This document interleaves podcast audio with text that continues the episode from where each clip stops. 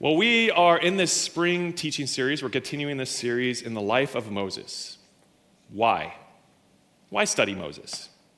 Why even look at the Old Testament? I mean, isn't it, isn't it the Old Testament? It's so old, it's so antiquated, it's so outdated, it's so irrelevant, right? No! Hard no. It's extremely relevant. I mean, you think about the situation that they were in at the time. They were wrestling through struggles and trials. How many of you wrestled through struggles and trials? Come on now. They were in their suffering crying out for deliverance. So do we. Nations were going astray and going against other nations. World leaders were puffing themselves up. Does that sound familiar? People in bondage needed rescue. The hopeless needed the hope of a Savior and to see God's hand at work. And God's people had forgotten about His covenant love and sovereign power. Hmm. Sounds all too familiar, doesn't it? Maybe even a little personal. Because the more things change, the more they what? Stay the same. And I, I can't speak for every campus. I can speak for Cedar Lake. Two weeks ago, we had Week of Prayer, and, and you all submitted prayer requests. Last week, we had like 100 prayer requests at Cedar Lake in our connection cards. And man, you guys are going through some heavy, heavy stuff. And I think that's true for all of us here. You guys are in the thick of it. You are struggling with some deep stuff. This is extremely relevant to us today. People still need a Savior, they still need hope, they still need restoration, they still need rescue in our struggles. Amen? And so that's why we're studying Moses. So let's, let's dig in. Let me give you the recap up to this point, the backstory. God's people, also known as Israel or the Hebrews, were enslaved in Egypt. And so God appointed, he called a man by the name of Moses, who was a Hebrew adopted by Egyptian royalty, to lead his people out of Egypt. Well, Moses tries to take things into his own hands, tries to take matters in his own hands on his strength. And so he's going to be the savior for the people on his own power. And he rises up and he fails miserably.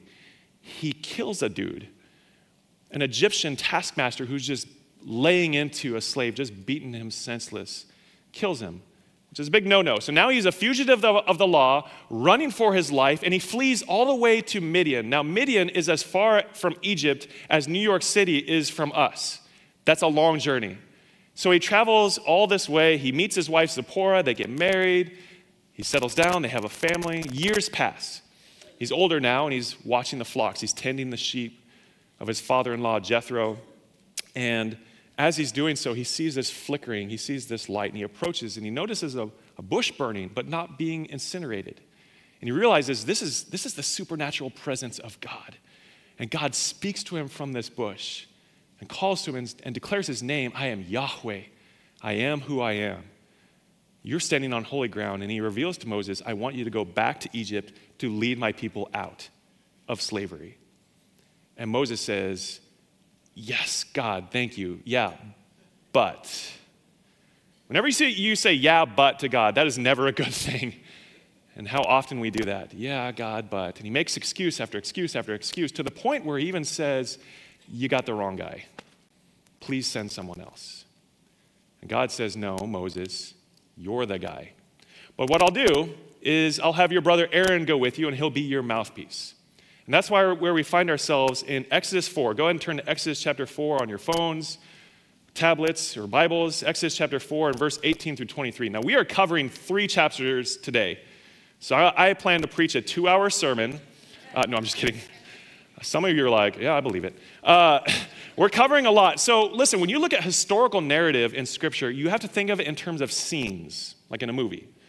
So here's the first scene, verses 18 through 23. Moses goes back to Jethro, his father in law, and he tells him all the amazing things he saw God do.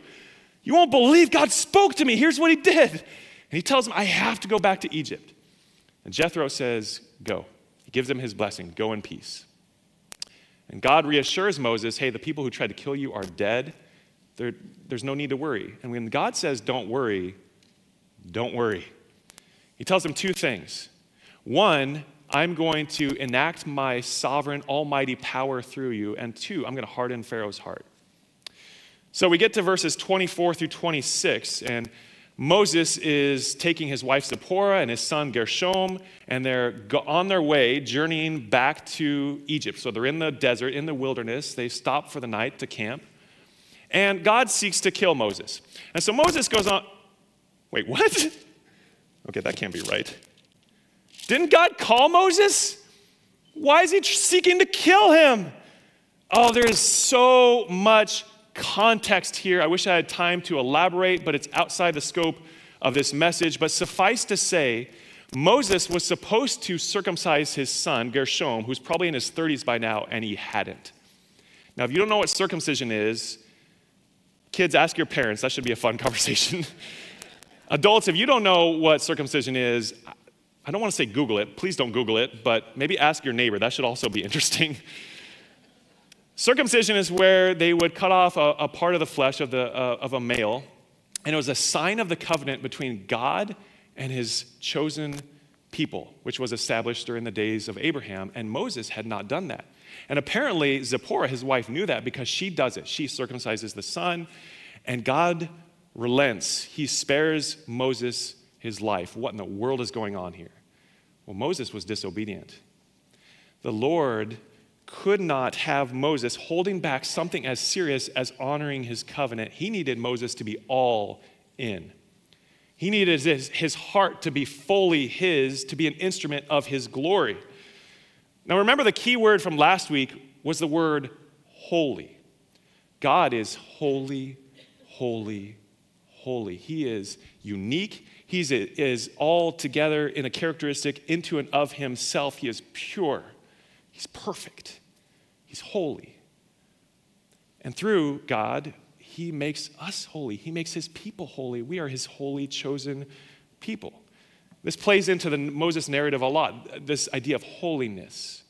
So, circumcision was a symbol that showed Israel as uniquely set apart by God for God.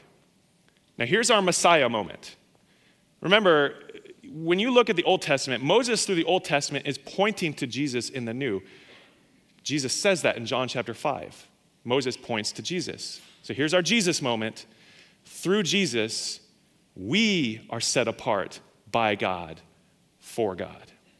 We are uniquely declared holy. We belong to God as new covenant people, also through blood, but not the blood of circumcision, but the blood of his Son. So we look at verses 27 through 31. And Moses meets up with his brother Aaron and he tells him all the amazing things he saw God do and, and that he heard God say. And then they go together to gather the leaders of the people of Israel. And Aaron, on behalf of Moses, tells them all the things that God said to Moses and did before Moses. And Aaron performs miracles before the people. And look at verse 31 of chapter 4. And the people believed and when they heard that the Lord had visited the people of Israel and that he had seen their affliction, they bowed their heads and worshiped. Remember Exodus chapter 2? God hears our cries, He hears our groanings, He sees our affliction, He sees our sufferings. He knows us, He remembers us, He loves us. How could we not respond with anything but humble worship? I was talking to a staff member last week, and we were talking about how we love when you guys sing at the top of your lungs worship songs. You know, when we're in here and you're just singing about the truths of Jesus, proclaiming the, the word of Jesus through song as you sing. And whether you raise your hand to express in worship or not, you know, when you have joy on your face and you're just excited to worship Jesus, to attribute full worth to Him, it's, it's beautiful, it's exciting. I love being among God's people worshiping Jesus. But we talked about how the final song in the service, after the sermon, not everybody, but sometimes I see people do this. You know, and they're gathering their stuff, right? Like it's a throwaway song. Folks, worship is never a throwaway, ever. God says in His Word that they worship me with their lips, but their hearts are far from me. May, they, may that never, ever be true of us. So, how should we respond? And In fact, if anything, in the final song, when we hear truth from God's word, we should be more joyful, more excited. We should respond as the Israelites did in humble worship. So, that's what I want to see at the end of this service. We're going to respond in worship. Now we get to chapter 5. Now Moses and Aaron, probably brimming with confidence. I mean, they had just appeared before the people. The people believed and worshiped. So, first hurdle jumped. Plan is going great so far. They just have to appear before Pharaoh. Uh oh. Didn't God say that he would harden Pharaoh's heart? And sure enough, in order to, to display his glory and power, God hardens his heart. And so they go before Pharaoh and they demand that he release the Hebrews, his people, so that they may go worship the Lord. Pharaoh, Pharaoh, oh baby, let my people go. Mm. Yeah, yeah, you know you were thinking it. you grew up in church, it's a kid's song. So, what was Pharaoh's response? Yahweh. I don't know this Yahweh. Who's this Yahweh? No, no chance. I'm not releasing the people. Oh, big mistake, Pharaoh. Big mistake. He is going over Moses' head and he is confronting, challenging God head on. Pharaoh is saying, I've never heard of this God. We have so many gods. Pharaoh is basically, I am a God. They thought the pharaohs were gods. Why is this God so special? Why should we listen to him? I don't know this God. I don't know Yahweh. Famous last words. Challenge accepted. Oh, you may not know who God is now, Pharaoh, but you will. You know, hundreds of times in the Old Testament, God says something along these lines that they may know that I am the Lord, that you may know that I am Yahweh. Now, what is the main reason God set his people free? Have you ever thought about that in Exodus? But spoiler alert, God does set his people free. Why? Is it to alleviate their suffering? Well, some. Yeah, that's, that is a reason for sure. Is it to lead them into the promised land? Of course. But are those the main reasons? I think not. The main reason God liberated his people from slavery is so that they may know, they, Israel, Egypt, all peoples would know that he is the Lord, that he alone is God. You see, knowledge of God and his glory are inextricably linked. Glory is the outward expression of his holy and awesome character, it's the go in public of who he is. And so God wants people to know him and experience his incredible glory. So Moses and Aaron are before Pharaoh and they press the issue further. And now Pharaoh is really getting angry. He responds harshly. Again, remember, his heart is hardened, just like God said. And so he accuses Moses and Aaron of enabling the people of being lazy. Oh, you're just letting them laze on the job, being free of their burdens of work. You know what? We're not going to gather straw for them anymore as they make bricks. They have to gather their own straw. But they still have to maintain the same quota every day. Now, some of you, I know for a fact, are crazy busy. I mean, your schedule is packed tight. There is no margin in your schedule to add anything. And if your boss or someone comes up to you and says, Hey, would you think about doing this thing? Something has to slip. Something, something has to come off your plate. You don't just magically, productivity doesn't magically happen. Something has to be removed. We don't get more hours in the day. Pharaoh is asking for an impossible task. They could not keep up production. It was an unreasonable thing he's asking. He felt like the people were trying to stick it to the man, so now the man is trying to stick it to them. And when they inevitably could not keep up production, the Egyptian slave drivers beat the Hebrew leaders.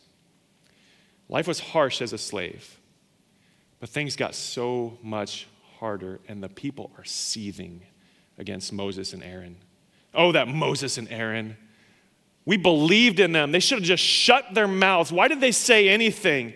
They were going to set us free, but things are so much worse because of them. We were told that they would go before Pharaoh and, and that Pharaoh would face the almighty just wrath of God. Now we face the wrath of Pharaoh. Where is God in all this? Shouldn't have believed in them. Shouldn't have got our hopes up. And so we get to chapter 5, verse 20, and these Hebrew leaders seek out Moses and Aaron to confront them.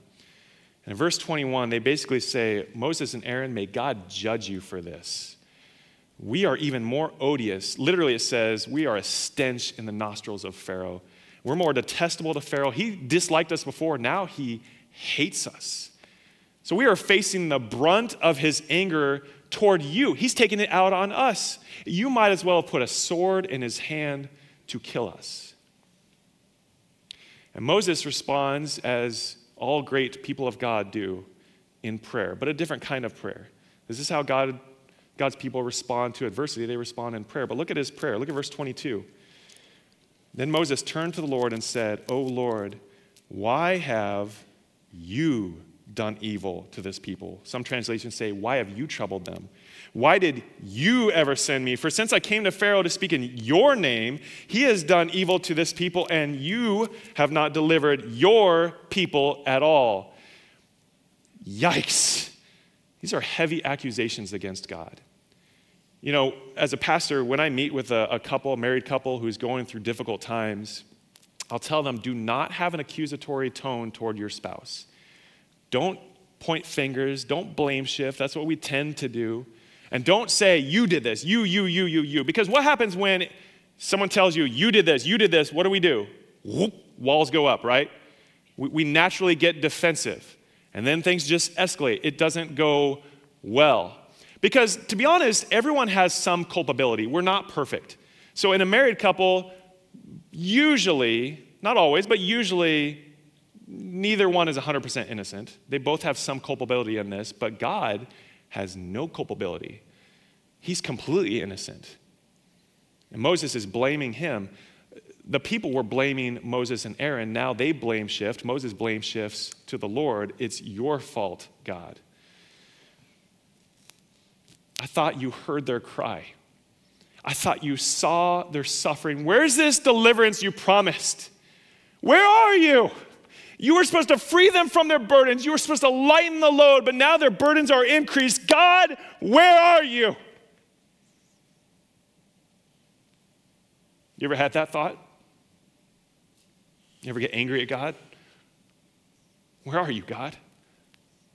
Where are you in all this? You were supposed to be my deliverer.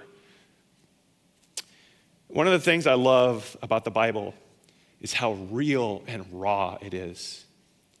Even the most godly men and women in Scripture have faults, and you see them at their lowest points. You see their frayed edges, and I like that because I have frayed edges. So do you. We all hit our lowest points, we hit rock bottom. And so it's real.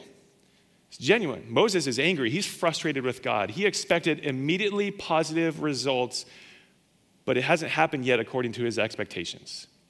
Douglas Stuart says it this way God's timing only sometimes co- coincides with our expectations, and his idea of the hardships we need to go through only sometimes coincides with our idea of how much we can take. Sometimes things get worse before they get better. Things don't always happen according to our expectations. In fact, God rarely operates according to our expectations. And yet, we have to remember that God does all things for His glory and for our ultimate good, not what we define as good, what He knows to be good. But the question remains is it okay to express anger toward God when things don't turn out as you expect? I say yes, with a caveat, with stipulations. When you look through Scripture, we see this in the Bible often. Job, angry with God. Naomi, in the book of Ruth, angry with God. David, Elijah, Peter, so on and so forth. And in these instances, God does not rebuke them for their frustrations. See, God knows your heart. He knows your thoughts better than you do. He knows you better than you do. So be honest, be brutally honest, be genuine. You can express frustration over your lack of understanding, but once you start accusing God, once you start demeaning his character, now you're on thin ice. So tread lightly. Or to put it this way, frustrations with circumstances is natural. But doubting God's character, that's a slippery slope. When that happens, maybe some of you have done that, maybe some of you are doing that now. When that happens, something is amiss. Do a heart check. Check your heart and sync it up with God's truth. Conform your thinking, your mental pattern to the pattern of God's word. That's called repentance. So God could have incinerated Moses for his insolence. could have killed him in his wrath, but he doesn't because he's a God of grace and mercy. In fact, he responds that he would actually act on the people's behalf. So, look at Exodus chapter 6. This is where we're going to be the rest of the time. Exodus chapter 6, verse 1. But the Lord said to Moses, Now you shall see what I will do to Pharaoh, for with a strong hand he will send them out, and with a strong hand he will drive them out of his land. By the way, whose strong hand? Pharaoh's or God's? I think Pharaoh's strong hand was guided by God's strong hand. It's God's strong hand ultimately. God spoke to Moses and said to him, I am Yahweh, I am the Lord. I appeared to Abraham, Isaac, and Jacob as God Almighty, El Shaddai. But by my name, the Lord, I, I did not make myself known to them. I also established my covenant with them to give them the land of Canaan, the land in which they lived as sojourners. Moreover, I have heard the groaning of my people of Israel, whom the Egyptians hold as slaves. I have remembered my covenant. Therefore, here, we're going to look at verses 6 through 8. Therefore, say to the people of Israel, I am the Lord, and I will bring you out from under the burdens of the Egyptians, and I will deliver you from slavery to them. I will redeem you with an outstretched arm, with great acts of judgment. I will take you to be my people, and I will be your God. You shall know that I am the Lord your God, who has brought you out from under the burdens of the Egyptians. I will bring you into the land that I swore to give to Abraham, Isaac, and Jacob. I will give it to you for a possession, for I am the Lord. I am who I am. I am Yahweh. Now you're going to see what I can do, God says. Oh, we've seen what Moses can do fail. We've seen what Pharaoh can do meh. Now it's God's turn. Game on. And so the Lord again reaffirms with Moses, I am who I am. I am Yahweh. He says, Abraham, Isaac, and Jacob saw that he is El Shaddai. He is the God Almighty. Now, El Shaddai is not a name, it's a title. They knew God was powerful, they knew God was mighty, but they didn't know him fully by his name as Yahweh. We talked about this last week. Names indicate character. The name Stephen means crown. The name uh, uh, Joshua means deliverance. Yeshua, which is a derivation of, of Joshua, is Jesus' name, means salvation. So names and character are synonymous. And we see here the name of God, Yahweh, his character. In other words, same God, not a different God. The God of Moses is not different from the God of Abraham, Isaac, and Jacob. Same God. They knew his almighty power, they knew what he can do. But here, God reveals his name, his character, who he is. In fact, skipping ahead a little bit, Exodus 34, God expounds on his name. He proclaims his name before Moses the Lord, the Lord, Yahweh, Yahweh, gracious and merciful, compassionate, stead, full of abounding in steadfast love and faithfulness, slow to anger, forgiving sin, and yet just and righteous. He's declaring his name as he's declaring his character. Key word here is known. Everyone say yada. Come on now. This is a Hebrew word. I'm teaching you Hebrew. Here we go. Ready? Yada. There we go. You just learned some Hebrew. That's awesome. Yada means to know, but it's not to be knowledgeable about, not to be aware of. It's more like to know by experience. I can know all about LeBron James. I can play like LeBron James. Just kidding. No, I'm not even close. But I, I don't know LeBron James. You can know all about Jesus and not know Jesus. It's knowing through experience. And the reality of the revelation of his name would be made tangible to his people at this point. They would know him personally through how he would rescue them. To put it this way, the attributes of God were going to be shown through the actions of God. God would act on behalf of his people. They would see his hand at work and they would go, Oh, now I know what he's all about. God is reaffirming his covenant with his people, showing love and care and concern for them. And so we get to verses six through eight. God says, I am. I am who I am. I am the Lord. And he follows that up with seven I will statements I am, so I will. I will because I am. One of my favorite things to do in ministry, I, I, delight in doing weddings. I love doing weddings.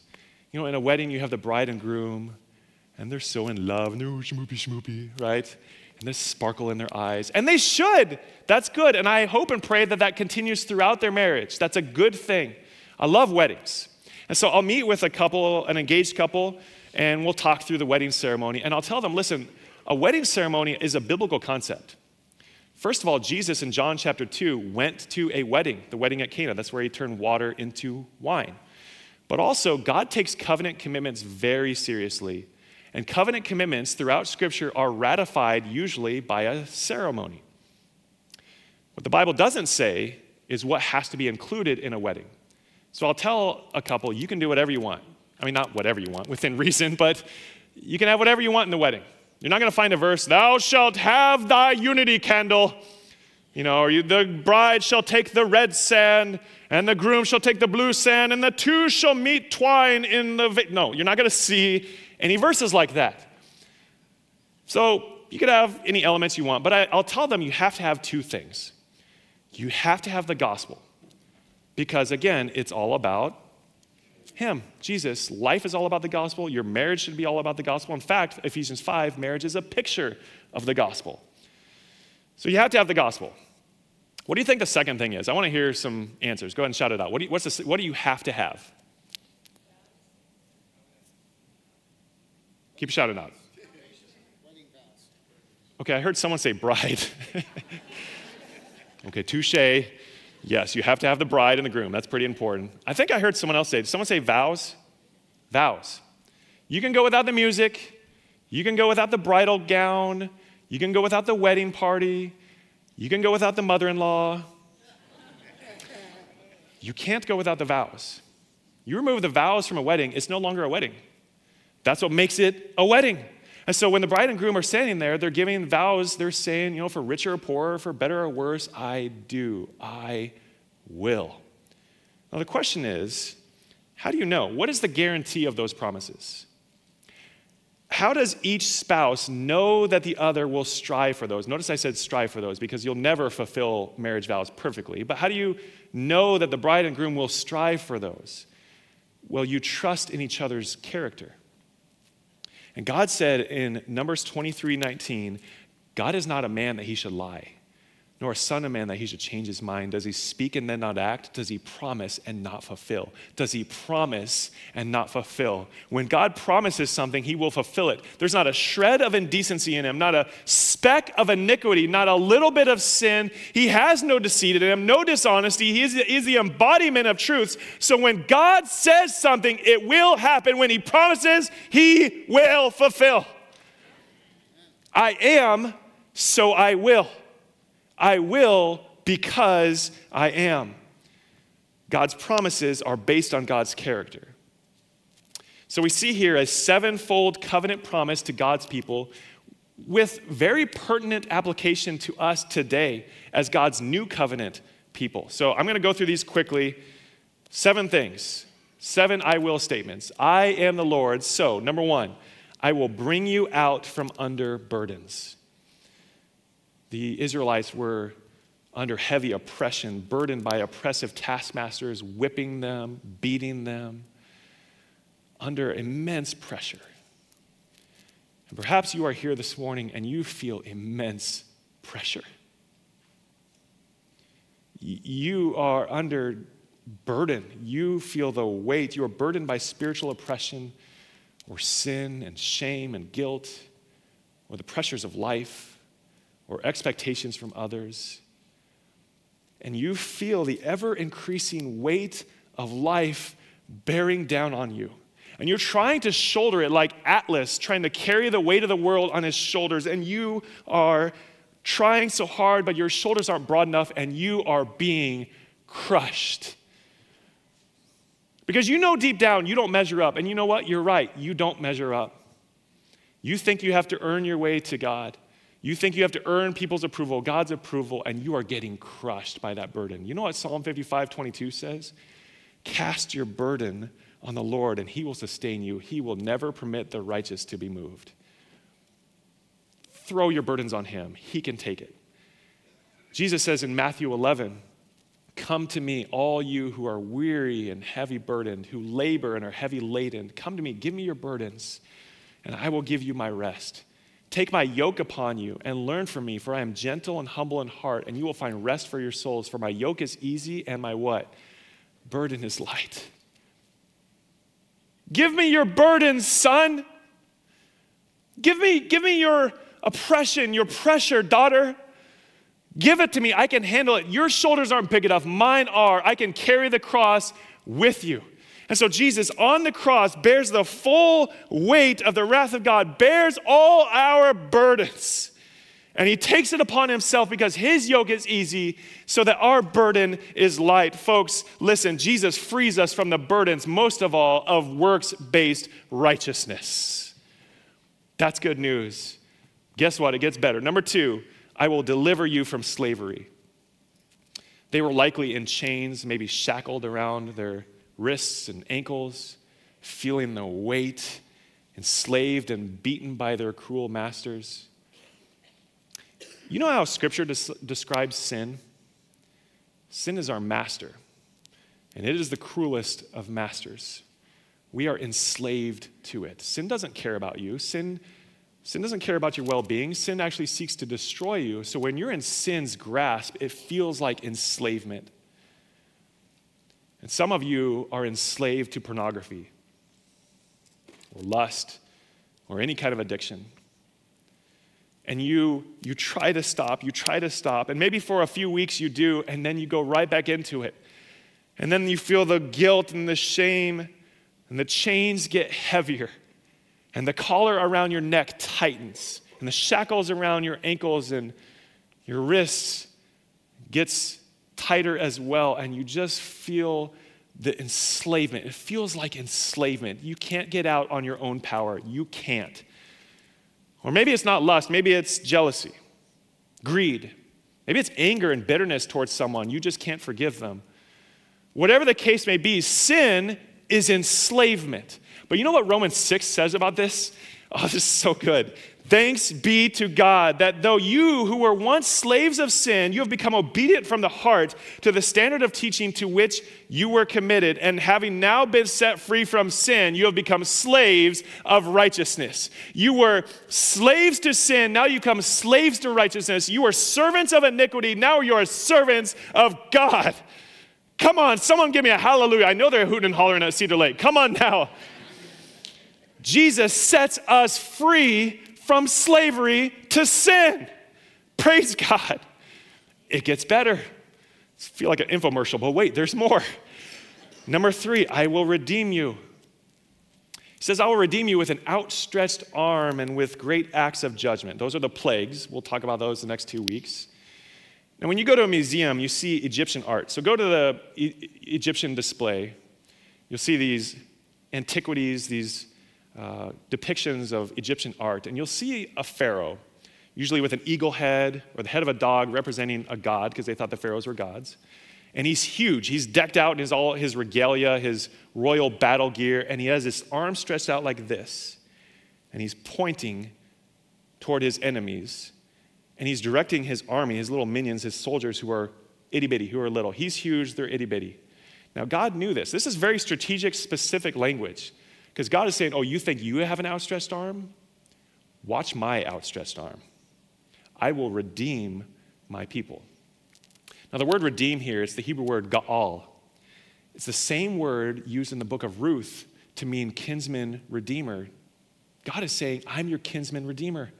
This is a legal term, kinsman redeemer, where a close relative would set out to restore, to recover, to buy back what the family had lost, to bring it back into the fold, to restore it to them, what belonged to the family. God is saying, I am your hero. I'm your kinsman redeemer. I'll redeem what was lost, what was broken, what was shattered. I'm going to redeem it. I'm going to bring it back into the fold. And so Ephesians 1 7, it says, In him, in Jesus, we are redeemed. We have redemption through his blood. Jesus redeems us and purchases us by, us by his blood. It gets even better. Number four, I will take you to be my people. Israel was God's chosen people. And by faith in Jesus, we are adopted and chosen by God and taken as his people.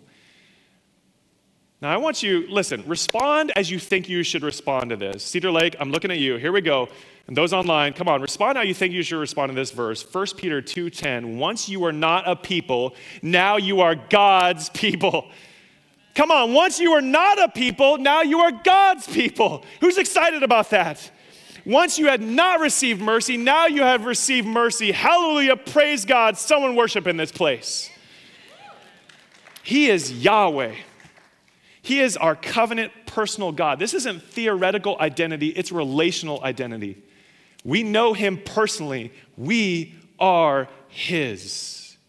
So through Jesus, we are adopted by God to be his people, which leads to number five I will be your God. God is telling the Israelites, when I do these great signs and wonders in your midst, you'll know, you'll know it's me. You will know that I am the Lord your God, your God. It'll be evidence of my never ending covenant love for you. You will know me this is personal. You will know me. You will see, you will know that I am the Lord your God. In Titus 2, it says, waiting for our blessed hope, the appearing of the glory of our great God and Savior, Jesus Christ, who gave himself up for us to, here it is again, redeem us from all lawlessness and to purify for himself a people for his own possession who are zealous for good works. Folks, through Jesus, he is our God. We know him personally. Number six, I will bring you into the land I promised to give my people. God had promised Abraham and his descendants a land flowing with milk and honey, a land of blessing where God would dwell with his people. Which leads to the last one, last promise, last I will. Number seven, I will give it to you for a possession. Not only would they live there, but the land would be theirs. So, in a total undeserved gift of grace, God was giving them a promised possession. Now, the promised land throughout the Old Testament allegorically represents eternal life. You realize that what we see now, the world system, the world that we live in now, this isn't the world we're going to live in forever. God's going to remake the world. We're going to live in a new heaven and a new earth. Nobody's excited about that? Come on now. We get to live with Jesus in a new heaven and a new earth. And so the Bible is bookended from garden to garden. Do you guys realize that? There's a garden in Genesis, there's a garden in Revelation. In the Garden of Eden, mankind walked with God and they had dominion over God's creation. That was by God's design. And then we sinned and all creation was shattered. And along comes Jesus, and he saves, and he restores, and he redeems. And by the end of Revelation, God's people are back in the garden with him forever, walking with him in intimacy. So the entire Bible is one big story of redemption from cover to cover, garden to garden, how God is restoring his people to his intended design, dwelling with him in his kingdom. We get to dwell with Jesus and rule and reign with him in his glory forever ever and ever. Amen. That's good news. These are good promises, folks. And all these covenant promises are still true for us. They're true for us as God's people, but only through Jesus. And then God bookends again by saying, I am the Lord. I will because I am, and I am, so I will. And we get to verse 9. And Moses, inspired by these beautiful promises of God, goes before the people, and the people repent and they rejoice and they trust in the goodness of God, right? Wrong. Their spirits are broken by harsh slavery. They take a, mm, I'll believe it when I see it approach. They're skeptical. And Moses says, God, if the people don't believe you, how can I go before Pharaoh again? And God tells him, Go. I'm going to be with you. Go. Watch me. Watch what I do. I got this. I am who I am. We're going to look at that more next time, next couple weeks.